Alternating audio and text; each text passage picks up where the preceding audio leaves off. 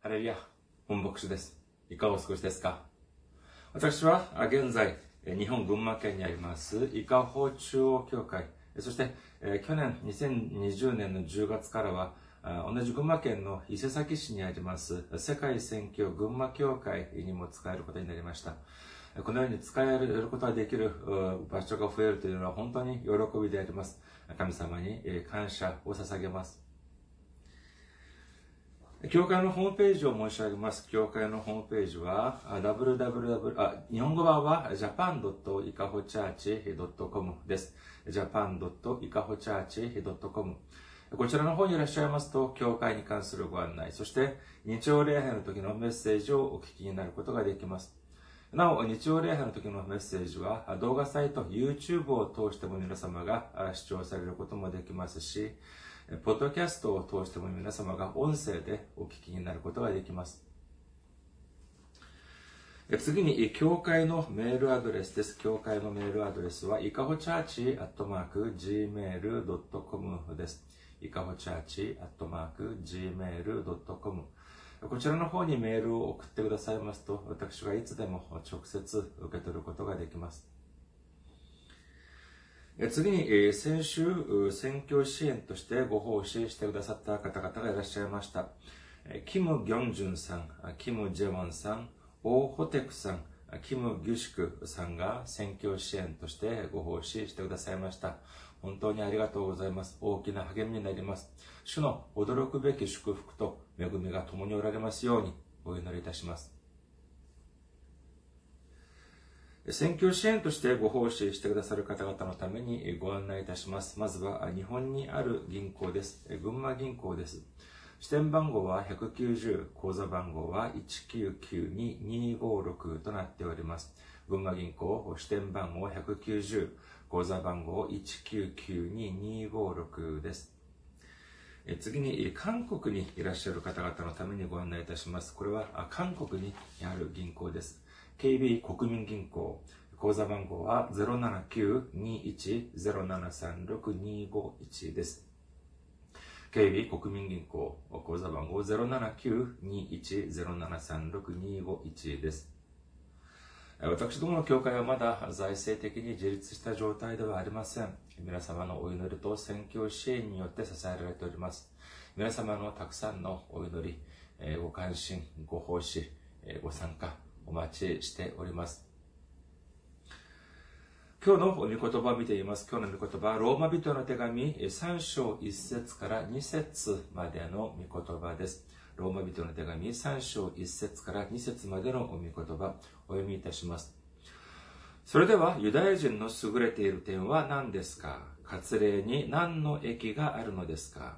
あらゆる点から見て、それは大いにあります。第一に、彼らは神の言葉を委ねられました。アメン。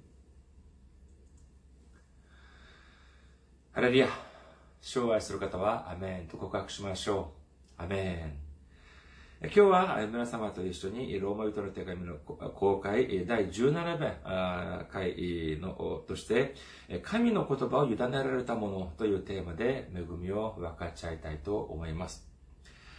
今日からいよいよ第3章に入りましたけれども、えーそういう意味でですね、今日皆様に一つをまず質問からさせていただきたいと思います。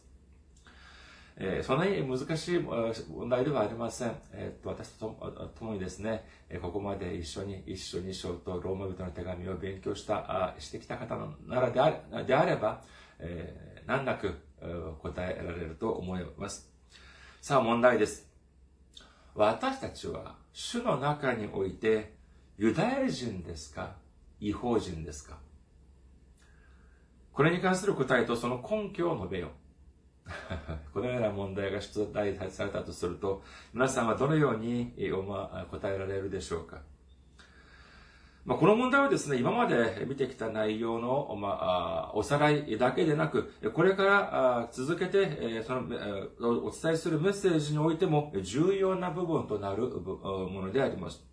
まず、ユダヤ人とは何であり、そして違法人とは何であるかということから見てみることにいたします。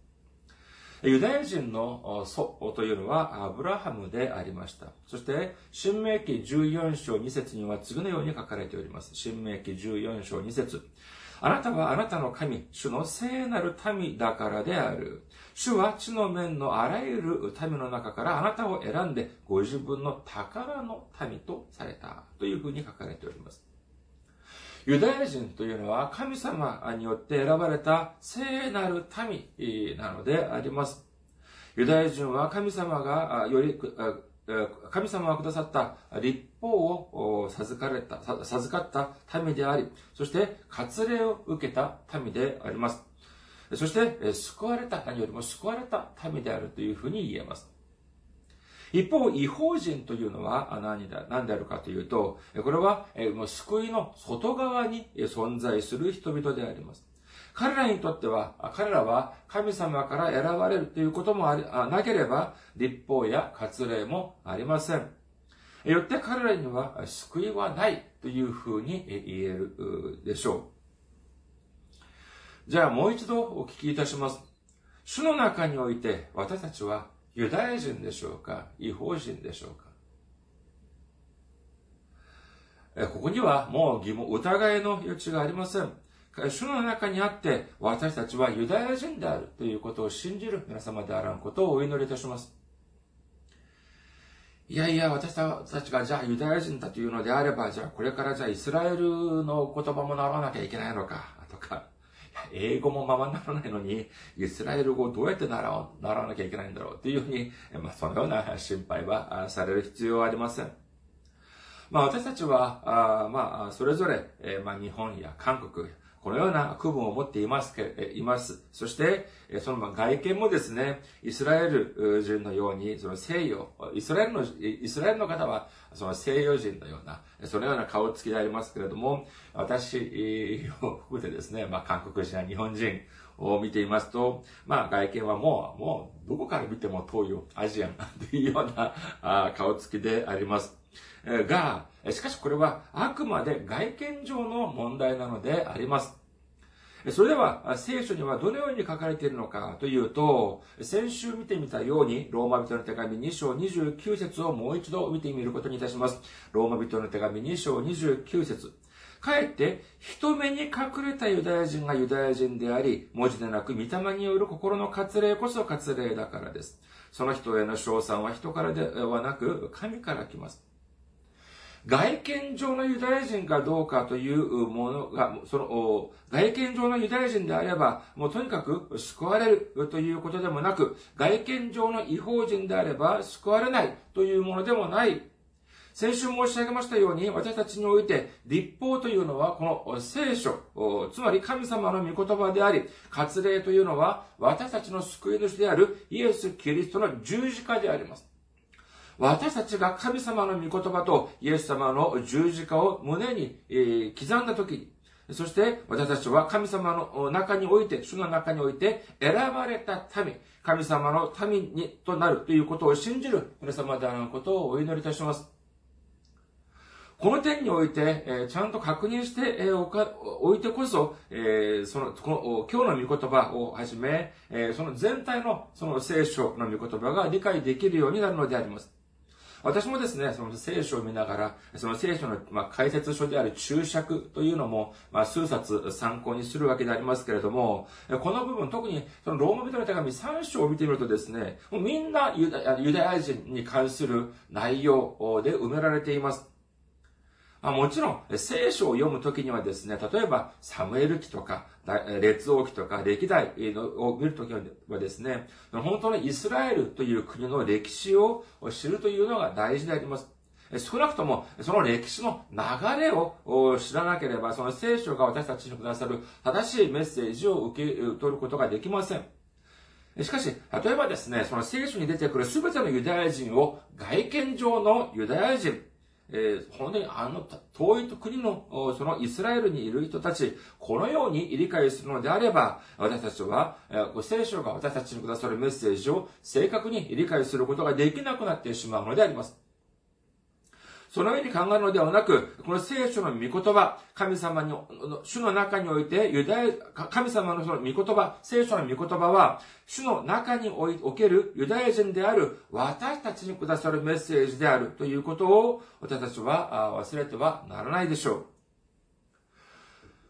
これをもとにですね、今日の御言葉を見てみなければならないのでありますけれども、まず今日の本文の3章1節から2節までではなく、まあ、この 3, 3章1節から8節までが、まあ、一つの、まあ、区切りというふうに言えるのでありますけれども、これがなかなか理解がしづらいという点が多々あります。その理由は何かというとですね、今パウロは自問自答をしているのであります。ですから、自分が質問をして、その質問に対して、まあ、その答えを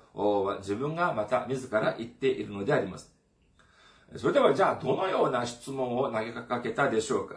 もし、誰もそれについて疑問を持たないのであれば、あえて、ここで自問自答する理由がありません。でよって、今日の、今日の本文を含めた、その、ローマ人の手紙3章1節から8節に出てくる、その疑問というのは、当時、たくさんの人々がこのキリスト教について持っていた疑問であるというふうに、まあ、推測することができるのであります。それではこのようなことをま念頭に置いて、えー、今日は、その、この質問とその答えをま数回に分けて、えー、一つ一つ見てみることにいたします。まず、今日の本文である最初の質問と答えであります。ローマ人の手紙3章1節から2節それではユダヤ人の優れている点は何ですか？割礼に何の益があるのですか？あらゆる点から見てそれは大いにあります。第一に、彼らは神の言葉を委ねられました。先に、先に2章までを見てみますと、いくらアブラハムの子孫であり、立法を授けられ、割礼を受けた表面上の、外見上のユダヤ人だとしても、その、それは救いを保証してくれる絶対的なものではないというふうに、聖書では書かれていました。それでもじゃあユダヤ人だからといって、じゃあいい点は何もないじゃないか。このような疑問が出てくるのであります。この私は、私はですね、この質問をこの見てですね、そう見たときに、イエス様が話された一つの例えが思い浮かびました。えローマ人の手紙2章、あ、20章、あ、あ失礼、えマタイの福音書、マタイの福音書20章1節から16節です。マタイの福音書、え20章1節から16節までを見ていますと、次のような例えをイエス様は話されております。武道園の主がですね、自分の武道園で働く人々を、まあ、探しに、えー、まあ、町に来ました。まあ、日雇い労働者というふうに言えます。日当は1デナリです。この1デナリというのは当時の、まあ、その、日当としてですね、まあ、平均的な金額というふうに言えます。えさあ、朝早く起きてですね、そして、その、日雇い労働者、職を探している、その人たちが集まっているところに行ったらですね、行って、そして、この、あ、武道園の主が、主人が、主人が言いました。私が、日当一デナリをあげるから、私の武道園に行って働きなさい。そして、えー、まあ、仕事、その武道園に入れました。そして次にですね、朝9時に出ていくとですね、また、雇い労働者たちが職を探しに出てきていました。それで、この人はですね、あなたたちにも日当をあげるから、あ私の武道園に行って働きなさい。こういうふうに言いました。このようにしてですね、えー、昼の12時、午後3時とですね、この主人が、やはり、その町の、に出て行ったら、行ってみたら、やはりまだその職を探すことが、探せていない人々が群がっていました。それですからその人たちも、え全部武道園に入れました。そして最後にですね、午後5時に行ってみたという、また町の方に行ってみたということなのであります。この主人、本当に変わっております。午後5時といえばもう、ほとんど1日が終わりかけている時だと言えます。にもかかわらず、じゃあ働く人はいないかというふうに探しに行ってみたらですね、驚くことに、その時もまだ仕事にありつけていない人がいたというのであります。それとこの主人は、その時間にも、その人たちを雇ってですね、武道園に働き、働きに行かせました。さあ、それで、じゃあ、日が沈み、午後6時になりました。仕事を終えて日当を受ける時間です。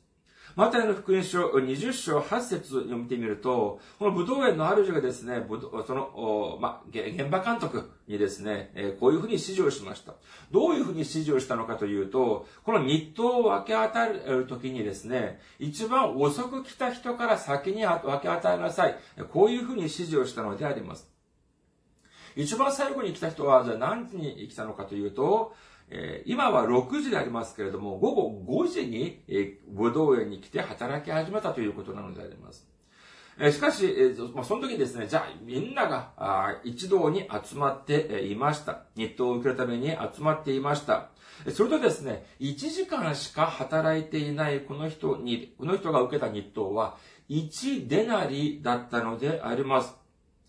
まあ、便宜上、まあ、この1デナリというのを日本の日当、まあ、日本の日当いくらぐらいにすればいいのか、まあ、あいろいろ、まあ、その職種によっても違うと思われますけれども、まあ、まあ、1万円としましょう。日当1万円。1デナリは1万円というふうに計算しますと、この1時間しか働いていない人、1デナリ、1万円を受け取ったんです。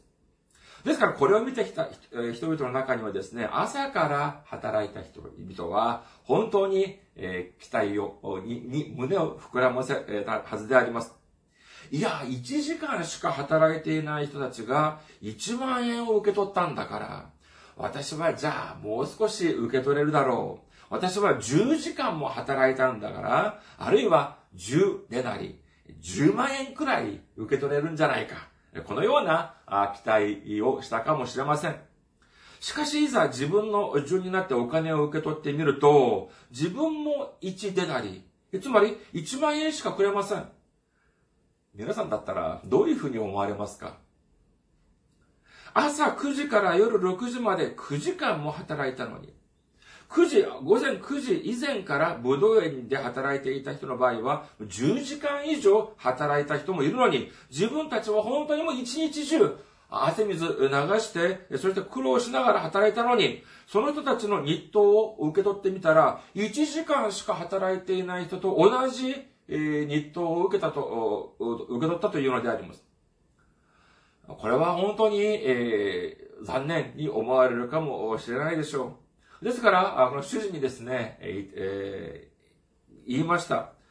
なんで、私は、私たちは一日中汗水流しながら働いたのに、どうして、あの、あの、あの、あそこにいる1時間しか働いていない人と同じ日当をもらわなければいけませんか？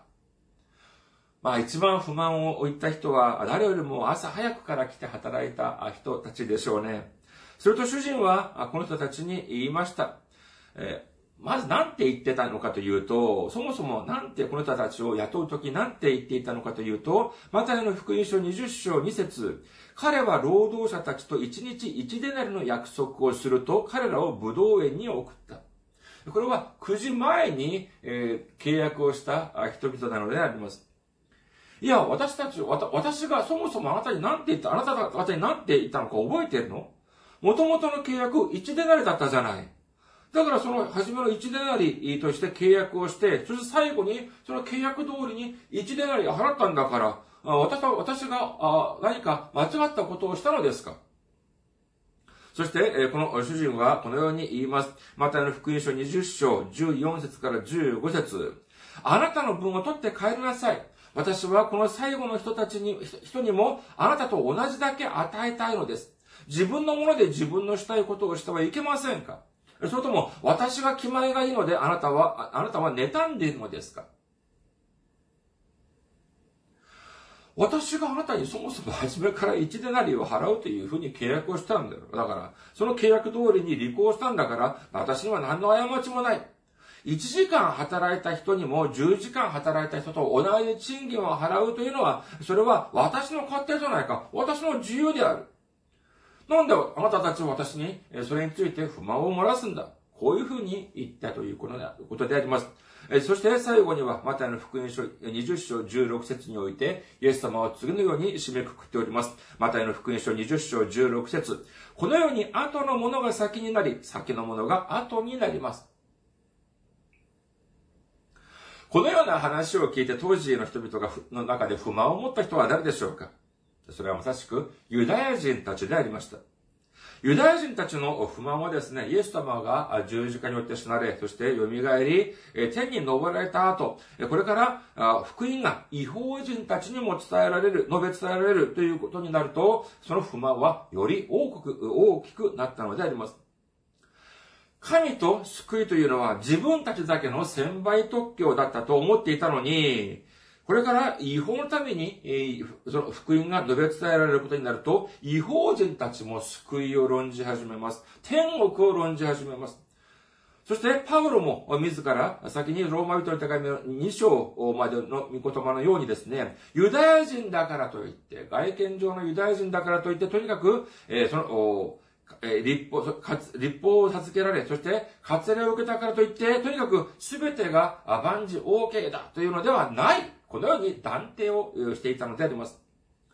時々、教会の中を見てみますとですね、いろいろな、いろいろなことを、まあ、計算したりします。あなたは教会に何年通っていましたかとか、そして何歳から教会に通っていましたかとか、そしてあなたの役職は何ですかとか、そのような、そしてその役職をいつじゃ受けたのか、あ授かったのかとか、そしてですね、これは本人だけでなく、自分のその親までも、その、いつから教会に何とかとか、役職を何をしたとか、そのようなことまで遡ってですね、自慢したりする場合もあるようであります。しかし、イエス様は何ておっしゃっているかというと、あなたがいつから教会に通って、通い始めたのか、あなたがその役職を、何の役職をいつ受けたのかというのは、それは全く重要ではない。このようにおっしゃっているのであります。一方で、じゃあ、このようなイエス様の言葉を聞いて喜んだ人々は誰でしょうかそれはまさしく、新しく信じ始めた人々だったであろうと思われます。教会に通い始めてまだ日が浅い人たち、イエス様を信じ始めてまだ、えいくらが日が浅い人たちは、このような言葉を聞くと本当に大きな励みになります。私がこれからイエス様を信じ始めたのは、にまだ日が浅い。しかし、教会にはですね、もう何十年も、10年、20年以上も、教会に通っている人たちがいる。それと、私の年、私の今の年から、年で、えー、まあ、その、この年でですね、イエス様を信じ始めてみたところで、後々天国に行ってみても、一番低いところ、一番隅っこの席しかもらえないかもしれない。このように思って、思うこともあることも思われますけれども、このマタイの福音書でのイエス様の御言葉によると、どうでしょうか？言ってみれば、一生の間イエス様を信じた人でも、その自分の人生の最後にその福音を聞いてイエス様を信じることになった人も同じ日当を受けることになったということでありますから、本当にこれは喜ばしい知らせであったはずです。いや、本当に私が、本当に人生の最後にですね、イエス様を信じることになったけれども、しかしイエス様は私を差別をしていない。本当に、えずっと前からイエス様を信じていたと同じように私たち、私を大切に考えてくださっている。このような望みを持つことができるのであります。それでは、じゃあ一方で、イエス、ユダヤ人のよう、ユダヤ人たちはですね、このようにイエス様について不満を持ったとするのであれば、その、えー、それ、そのように同じく不満を持った人は誰かというと、それは教会に長く通った方でありましょう。その人たちはですね、このように考えられるかもしれません。いや、私は一生の間本当に大変な思いをしながら信仰生活をしてきたのに、苦労しながら信仰生活をしてきたのに、今、あ本当に日が浅い、教会に通い始めて日が浅い人と同じ扱いを受けるというのは、これはあまりにも、問題があるのではないか。まあ、このように考えることもできますが、じゃあこれは本当に正しい、主張でありましょうか。じゃあ信仰生活というのは本当に大変なことですか？苦労ななのでしょうか？苦しい思いなのでしょうか？まあ、今も昔もですね、この信仰生活は大変だ、本当に苦しいというふうに思われる方もいらっしゃるようであります。他の人たちはですね、日曜日に家で、えー、本当に楽してですね、えー、朝も遅くまで寝坊とかをするのに、私は日曜日に休むこともせずに教会に行かなきゃならないとは、私も本当大変である。そしてもう献金や10分の1条とか、11条献金とか、本当にもうたくさんお金を払わ払わなければならない。教会に行かんだったら、じゃあこんなお金も払わなくても大丈夫じゃないか。このような風にですね、考えを持っておられる方であれば、一つ私が申し上げます。まず、私たちが教会に通う理由、教会に出席する理由は何でしょうか？罰を受けるからかもしれないからですか？皆さん、私たちは忘れてはなりません。何かというと、誰しもがイエス様を信じることができるというのではないということなのであります。ヨハネの福音書6章44節においてイエス様は次のようにおっしゃっております。ヨハネの福音書6章44節私を使わされた父が引き寄せてくださらなければ、誰も私のもとに来ることはできません。私はその人の終わりの日に、私はその人を終わりの日に蘇らせます。というふうにイエス様はおっしゃっております。イエス様を信じたいからといって誰しもがイエス様の見舞いに出ることはできません。それでは誰がイエス様の見舞いに出ることができるのかというと、それはまさしく神様が、神様が使う、引き寄せてくださった人だけがイエス様の見舞いに出るという、出ることができるというのであります。それではイエス様、それでは父なる神様はどのように人々を引き寄せてくださるのでありましょうかイザヤ書43章1節には次のように書かれております。イザヤ書43章1節だが今、主はこう言われる。ヤコブよ、あなたは、ヤコブよ、あなたを創造した方。イスラエルよ、あなたを形作った方が。恐れるな、私があなたをあがなったからだ。私はあなたの名を呼んだ。あなたは私のもの。このように、えー、主はおっしゃっているのであります。これは本当に驚くべきことではありませんか？東京のあそこらに住む、まあ、まあ、ここら辺の人々とか、まあ、群馬県に住む、まあ、ここら辺の人々とか、そういうふうに神様は、あ引き寄せたのではありません。それではどのようにして、えー、神様はお選びになったかというと、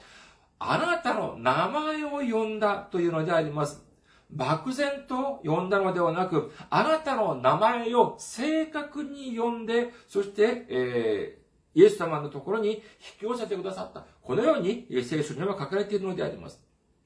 それではじゃあ、神様は私たちの名前だけを知っておられるのでしょうかルカの福音書12章6節から7節では、イエス様が次のようにおっしゃっております。ルカの福音書12章6節から7節5羽の、5羽のスズメが2アサリオンで売られているのではありませんかそんなスズメの一話でも神の見前で忘れられてはいけません。あ、忘れられてはいません。それどころか、あなた方の髪の毛さえもすべて数えられています。恐れ、恐れることはありません。あなた方は多くのスズメよりも価値があるのです。ここでアサリオンという、まあ、貨幣単位なんですけども、これをですね、先に出てきた、そのデナリの16分の1に該当する金額であります。ですから、一、デナリをですね、1日の日当である、まあ、1円、1万円と換算すると、それの16分の1でありますから、625円ということになります。それでは、じゃあ、えつば、す、すずめ5話で、え2アサリオンって言いますから、その2アサリオンっていうのは、625円かける2、え1250円です。じゃあ、これをじゃあ5で割ると、えスズメ1話あたり250円ということであります。そうでも、おにぎり1個分、寿司1、2貫ぐらいですかね。それぐらいの値段であります。それほど高い値段ではありません。しかし、それぐらいしか値打ちのないす、えスズメであったとしても、神様が、その、えー、忘れられてはいない。なのに、それより大事な私たちに対してはどうかというと、この髪の毛、さえも、すべて数えられている、すべて知っておられるということなのであります。私たちはですね、本当に時々忘れてしまうことがあります。それは何かというと、神様が私たちをどれほど正確に知っておられるのか。神様がどれほど大きな関心を持って、私たちに対して関心を持っておられるのか。そして、もっと重要なこと。神様がどれほど私たちを愛しておられるのかというのを私たちは時々忘れたりするのであります。神様は私たちをどれほど愛されておられるでしょうか？そうです。ご自分の最も愛する一人子、イエス様を無残にも十字架にかけて、死なす、そこまで、死なすことによって、そして私たちの罪をすべて解決し、天の御国に入ってこれるようにしてくださる。それほどまで私たちを愛してくださっているということを信じる皆様であらんことをお祈りいたします。神様を信じるのが苦労なのでありましょうか神様を信じる、イエス様を信じるのが苦しいことなのでありましょうか他の方は知りません、どうかわかりませんけれどもですね、まあ私もですね、私もまあ本当に今まで生きてきながら、生きてくる中でですね、イエス様を信じるのが本当に大変だ。そういうふうに思ったこともあります。しかしですね、もう少し考えを深めて言ってみますと、その自分、私のことに対して髪の毛までも数えておられるくらい関心を持っておられる。そして、イエス様を十字架に置いて死なせるほど、私たちを愛してくださる神様。そのか、その方が私を本当に、えー、な、名前を、その正確に、えー、指名をして、そして私を呼んでくださって、今まで、この時まで導いてくださったというのは、その方がよっぽど苦しいし、その、そっちの方がよっぽど大変であるというふうに思われたのであります。神様がもしこのような大変な思いをしたくないのであればどうすればよかったでしょうかそうです。諦めればいいわけです。あなた本当に私の言うこと聞かないね。じゃあ、あなたはもういいや。人間ってあなたしかいないわけじゃないし。他の人を私がじゃあ、導こう。こういう風にしたらどうだってありましょうかこの方が神様にとっては本当によっぽど楽だ、楽ではなかったかというふうに思われます。しかし、主は決して私たちを諦めません。最後まで私たちを導いてくださる主であるということを信じる皆様であることをお祈りいたします。皆さんは、パイロットをどういうふうに思われますパイロットは皆さん考えてみたことありますか？あの戦闘機のパイロットです。このパイロット一人をですね、養成するのにどれくらいの費用がかかると思われますか？ある教官はですね、その、操縦士、パイロットの候補、候補生の学生たちにですね、曰く、あなたたちを一人前の操縦士に育ててあげるには、あなたの体重と同じくらいの金の、金の塊ぐらいの費用がかかるんだ。こういうふうに言ったというのであります。これはですね、考えてみると全く誇張ではありません。それにかかる費用というのはその訓練の費用であり、飛行機、そして飛行機の燃料、訓練の装備あとを見てみますと、戦闘機のパイロットを一人養成するのに大体2億円ぐらいがかかるというのであります。しかしこれは、あくまで、その初歩、その初心者、あその資格を得るところまでがこれくらいであり、じゃあ実践においてですね、本当に役に立つくらいの、まあ大体経歴10年くらいの熟練したパイロット1人を養成するためにはどれくらいかかるか。大体8億円ぐらいの費用がかかるということなのであります。それではじゃあ私たちはどうでありましょうか私たち一人を、一人一人を養成するのに、じゃあどれくらいの費用がかかったと皆様は思われますか？こういうふうに申し上げるとですね、私はあまりそんなに大食いじゃないからとか、その、私はその生活し、ね、贅沢する方じゃないから、そんなにあまりお金がかかってないんじゃないか。こういうふうに思われるかもしれませんが、いや、そうではありません。私が何て申し上げましたか？神様は私たちに対して本当に大きな関心を持って、そして朝、夕関わらず私たちを導いてくださるというのであれば、神様の人件費を考えなければならないでしょう。じゃあ神様は一日に何時間ほど働かれるかというと、詩編121編4節には次のように書かれております。見よ、イスラエルを守る方はまどろむこともなく、眠ることもない。神様はですね、眠ることもなく、居眠りをすること、うとうと居眠りをする時時もないということなのであります。本当にですね、私たちは、この神様の業務環境、労働環境を考えなければなりません。1日8時間労働ではありません。眠ることもないし、まどろむこともない。居眠りをすることもない神様でありますから、1日24時間労働であります。それも、いつからいつまでですか？そうです。永遠から永遠までです。有給もありません。じゃあ、それだけでしょうか？いいえ、違います。私たちの罪を解決されるためにイエス様の命までをくださったのでありますけれども、これをどのようにしてお金で換算することができるのでありましょうか？これは今この瞬間全世界にあるお金をかき集めているのではなく人類歴史上存在していた全てのお金、全ての財産を足すとしても足りないというふうに言えます。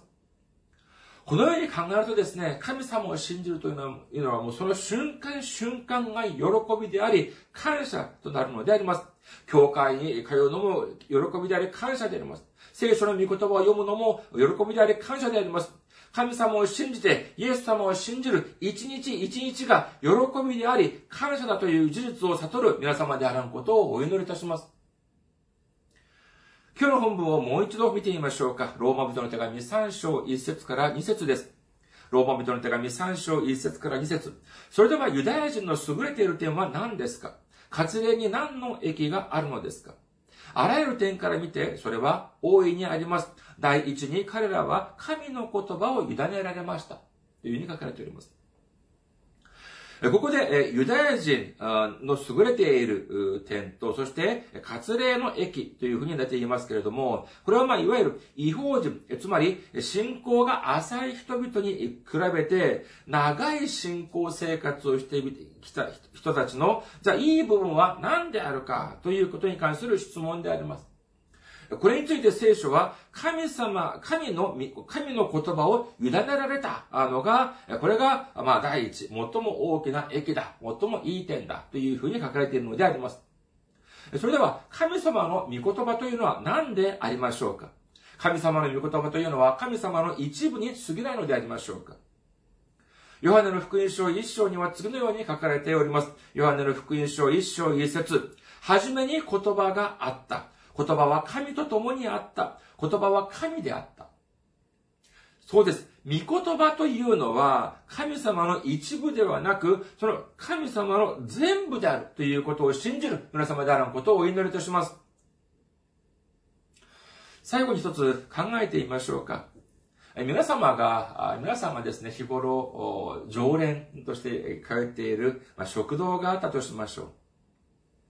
う。そこで、ご飯を食べていたらですね、おかずが少しなくなってしまいました。それで、おかおかずのですね、おかわりを、そのまあ主人に注文をします。で、この、じゃあ、この大将、曰くですね、大将にですね、すみません、このおかずをおかわりできませんか？あって、まあ、って言ったらですね、この大将が言います。私今ちょっと忙しいから、あなたほら、厨房に行って冷蔵庫あるでしょ？あそこから持っていきな。こういうふうに大将やお上が言ったとします。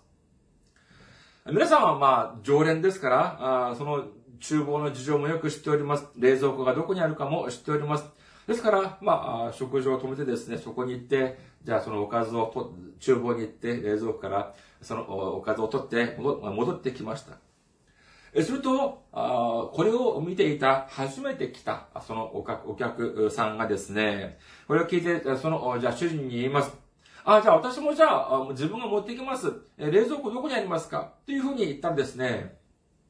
この忙しいと言っていた主人がですね、慌てて走ってきました。そして、あ、いやいや、そんな、えー、大丈夫です。私がお持ちいたします。って言ってですね、この忙しいって言ったこの主人が自分が厨房に行ってですね、おかずのおかわりを持ってきて、この初めて来たお客さんに出したのであります。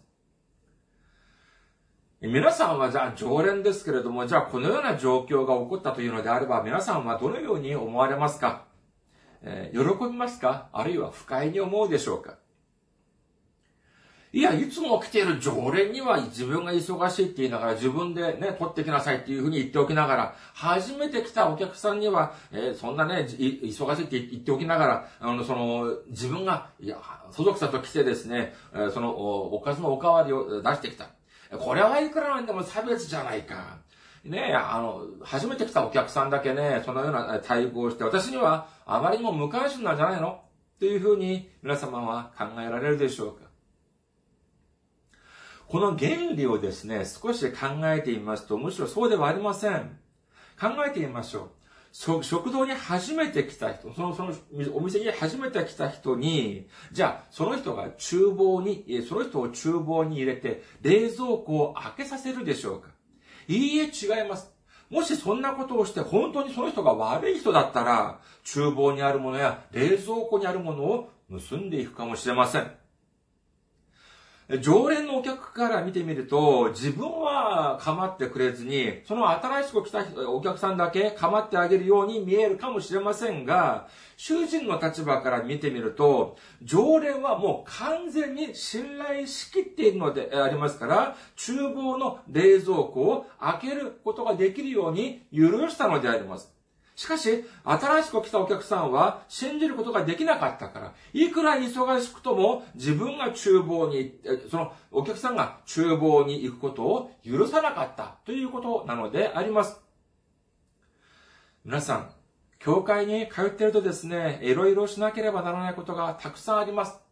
伝道もしなければなりません。掃除もしなければなりません。会計もしなければなりません。教会によっては厨房で料理をしたり、そして子供たちを教えたりしなければならないという時もあります。そういうふうになるとですね、そのようなことを任せられるとめんどくさいというふうに思われるかもしれません。しかし、考えてみてください。いや、私が今日、教会に最初に、あの、初めて来ましたけれども、私が教会の会計をさせていただいてもよろしいでしょうか？あるいはですね、私が、まあ、聖書はあまり知らないけども、伝道はしてみたい。どうでしょうか？子供たちを教えてみたいんですけども、させていただけますか？もし、その本当に新しく来た人、本当にイエス様を初めて信じることになった人がこのように言ったとするのであれば、皆さんはああ、そうですか、ありがとうございます。じゃあ今日から教会の会計をお願いしますとか、伝道もしてください。子供たちも教えてください。このような仕事を任せるでしょうかいや、そんなことはできません。よくも知らない、よく知らない人に、そのように教会の財政を任せることなんてできません。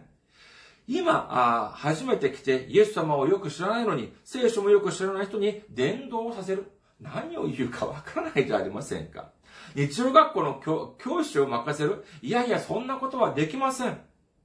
新しく来られた人であれば、その人に仕事を任せるのではなく、むしろその正しい信仰生活を始められるように、たくさんのそのサポートをしてあげるべきであります。